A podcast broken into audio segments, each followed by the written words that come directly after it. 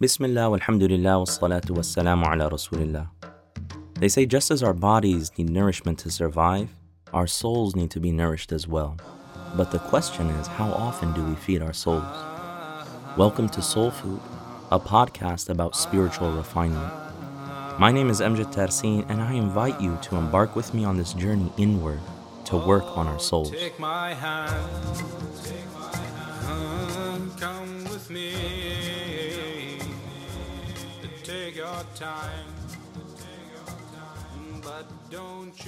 Assalamu alaikum and welcome to episode 2.3 of Soul Food, where we're going to look at fortitude. And fortitude is essentially another word for patience, uh, where patiently enduring and per- persevering in the face of difficulties and other things. Inshallah, in this episode, we're going to look at verses that talk about the results of fortitude and patience, the reward of, of fortitude and patience with Allah subhanahu wa ta'ala. We'll also look at how patience is the soldier of the intellect, how patience is one of the forces of the intellect. We looked at the intellect in the previous episode last week and how patience serves that and is part of that. And then we'll look at three different kinds of patience and fortitude and uh, uh, how we can try to uh, embody and live each kind of patience in our lives.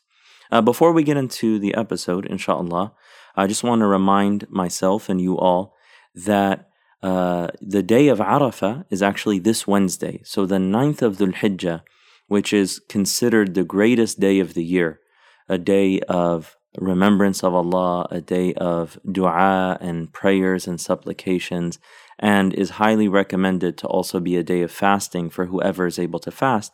So make sure that uh, you do your best to fast uh, this upcoming Wednesday uh, after tomorrow, the 9th of Arafah, the 9th of Dhul Hijjah, which is the day of Arafah.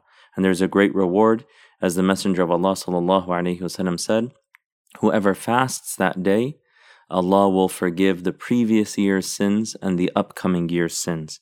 And it is a day that Allah subhanahu wa ta'ala forgives all of the pilgrims and inshallah the entire ummah by extension. Ameen. So let's look at the verses on fortitude and the verses on patience.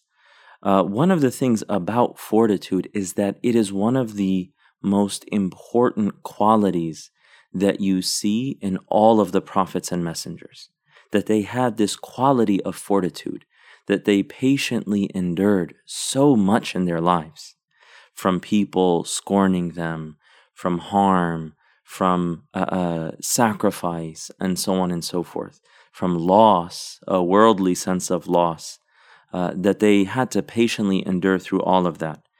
And if you look at even the story of Prophet Yusuf and Prophet Yaqub and the difficulties that they went through as a family, and the thing that Prophet uh, Yaqub alayhi salam, may God's peace be upon him, when he said, فَصَبْرٌ jameel, that fortitude and patience is beautiful.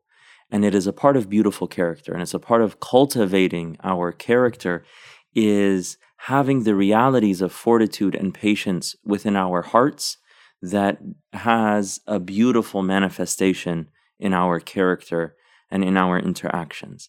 And Allah subhanahu wa ta'ala, one of the other prophets, Prophet Ayyub alayhi salam, that when Allah subhanahu wa ta'ala praises him, one of the main things that Allah praises about him is his patience.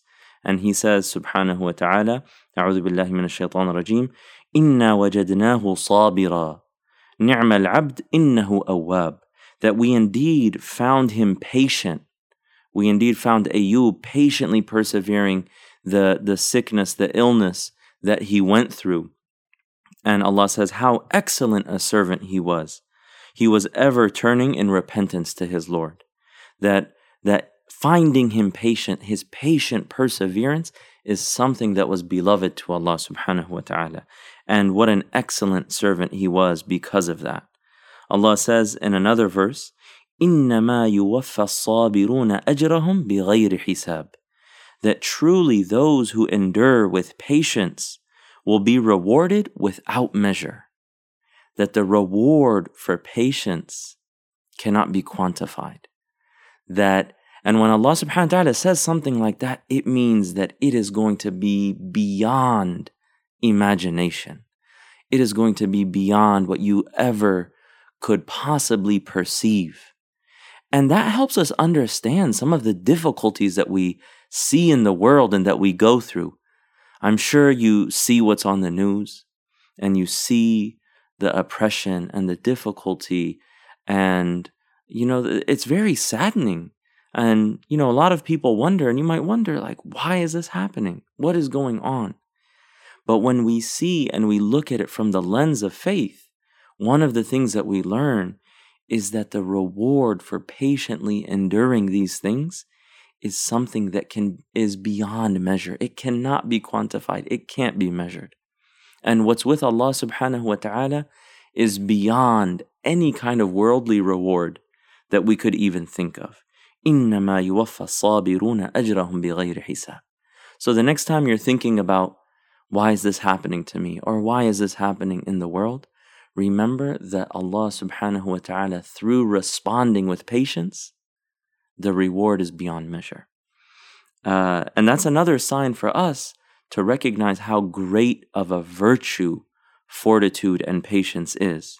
In another uh, uh in another surah, Allah subhanahu wa ta'ala says, والملائكة يدخلون عليهم من كل باب سلام عليكم بما صبرتم فنعم عقب الدار talking about the people of paradise what happens to the people of paradise the angels enter upon them from every gateway saying peace be upon you for what you have borne with patience how excellent is the final abode so when the angels, inshallah, we ask Allah subhanahu wa ta'ala that we're all of the people of, of paradise and the people of success and felicity.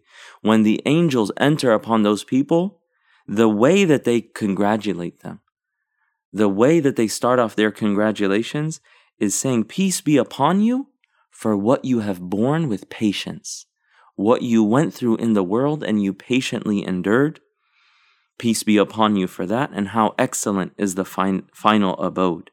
And it's highlighting their patience and fortitude in life.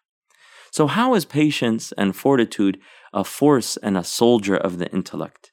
One of the definitions of fortitude, or in Arabic, sabr, it can be defined as, as Habib Umar mentions in the book uh, that we're following through, the clarification of noble character, he says that fortitude can be defined as compelling the nafs compelling your lower self to endure hardships. That it is, at its essence, it is endurance. It is enduring things that the nafs does not like hardships and afflictions and difficulties. Another definition he mentions is compelling the nafs to let go of things that are pleasing to it, but that are not in its best interests. Letting go of the things that the nafs finds pleasing, but that are not in your best interests. So it is preferring what is better. It is preferring that which is better for you, even if that preferring, even if having that endurance and letting go is bitter. Even if it's bitter for your nafs, it's letting go of it because you know that that's in your best interests. And that's why it's a soldier of the intellect because it's preferring it's looking at the long term benefit over what might appear to be, uh, you know, the, what the nafs wants in the moment. So you use your mind and you say, hold on, what's actually good for me? What's actually good in my akhirah? What's actually good in my connection to Allah subhanahu wa ta'ala? And even if that goes, even if that's bitter for me, even if that's difficult, I'm going to prefer that because that's what has long term benefit. So it's it's a soldier of the intellect. It is allowing your intellect to direct you even if your nafs wants to take you in a different direction. So now let's look at the three different kinds of patience that Habib Umar mentions in this chapter. The first kind of patience and fortitude is patience in obedience. And he says that this is having fortitude, this is a firm resolve in performing obligations and recommended acts. And it requires endurance. Prayer requires endurance. It's not easy. Praying five times a day, getting up for Fajr, being consistent, you know, uh, uh, other acts of, of obedience, lowering your gaze, not backbiting. They're not easy, but you compel yourself fasting the month of Ramadan, like we just experienced. And for us in the northern hemisphere, I know there were some people from Australia and South Africa saying we, we had winter. But for those of us in the northern hemisphere, the days were long. It was hard and it required fortitude in order to achieve and accomplish those obligations. The second kind of patience is patience in the face of desires. That when your nafs want something, you have to uh, uh, patiently resist giving into that. That's another form of patience. And that's what we said when the intellect realizes that something is harmful to you, that Allah subhanahu wa ta'ala punishes for this thing. Even if I want it, even if it's, you know, uh, uh, I feel this nagging internally or this strong force from my nafs pushing me towards that, is recognizing that it's going to harm you with Allah subhanahu wa ta'ala. So patiently facing desires and resisting them. And that's a jihad. I mean, that's a struggle. That is not easy. You know, أعدى أعدائك نفسك التي بين جنبيك, as they say, that the uh, uh, the worst of your enemies is the nafs that lives within you. The nafs that exists within you is the worst enemy. It's difficult to fight that nafs on a daily basis. So that's the second kind of patience. And then the third kind of fortitude or patience is fortitude in the face of affliction and hardships. And Allah subhanahu wa ta'ala tells us in the, in the Quran that this is bound to come up in varying degrees in our lives. Allah says, وَلَنَبْلُوَنَّكُمْ بِشَيْءٍ مِنَ الْخَوْفِ وَالْجُوعِ ونقص من الأموال والأنفس والثمرات وبشر الصابرين الذين إذا أصابتهم مصيبة قالوا إنا لله وإنا إليه راجعون أولئك عليهم صلوات من ربهم ورحمة وأولئك هم المهتدون That Allah says, we shall certainly test you with fear and hunger and loss of property, lives, and crops. That this is part of the dunya, it's part and parcel of the world. But give good news to those who are steadfast, those who have fortitude, who have patience, those who, when afflicted with a calamity, say, we belong to God, and to Him we shall return. These people will be given blessings and mercy from their Lord, and it is they who are rightly guided. So, you know, this is one of the hardest things to, to accept, but it's really critical that we do accept it is that the world, the dunya, is a place of trials and tribulations and difficulties. And we ask Allah subhanahu wa ta'ala for afiyah always. We ask Allah for well being and for gentleness, but recognizing that this isn't paradise. This is how the world is. And those who when they're when they're faced with a difficulty, they're steadfast. They have that patience. They have fortitude. And they remember Allah immediately. And they say, Inna lillahi wa inna ilayhi raji'un and they connect it back to the ultimate purpose and destination. They recognize their need of Allah and they recognize the nature of this world. We're going back to Allah. We're going to leave all of this difficulty and tribulation behind and inshallah have something better with Allah subhanahu wa ta'ala. Allah says, those who that's their response, they will be given blessings and mercy from their Lord, and it is they who are rightly guided. That's the third kind of patience. So that brings us to the call to action. The call to action is related directly to fortitude, but it's a test for your nafs and my nafs as well. Is that fortitude and patience and patience in the face of hardship and afflictions are difficult enough, but they could be even more difficult when it comes from another human being. So the call to action is think of one person you're upset with one person that you're arguing with, one relationship that you have in your life that's being tested or that has been tested. And patiently endure the calling of your nafs to continue being mad at them. And in this moment, test yourself and do this for Allah subhanahu wa ta'ala. Forgive whoever that is that you're upset with.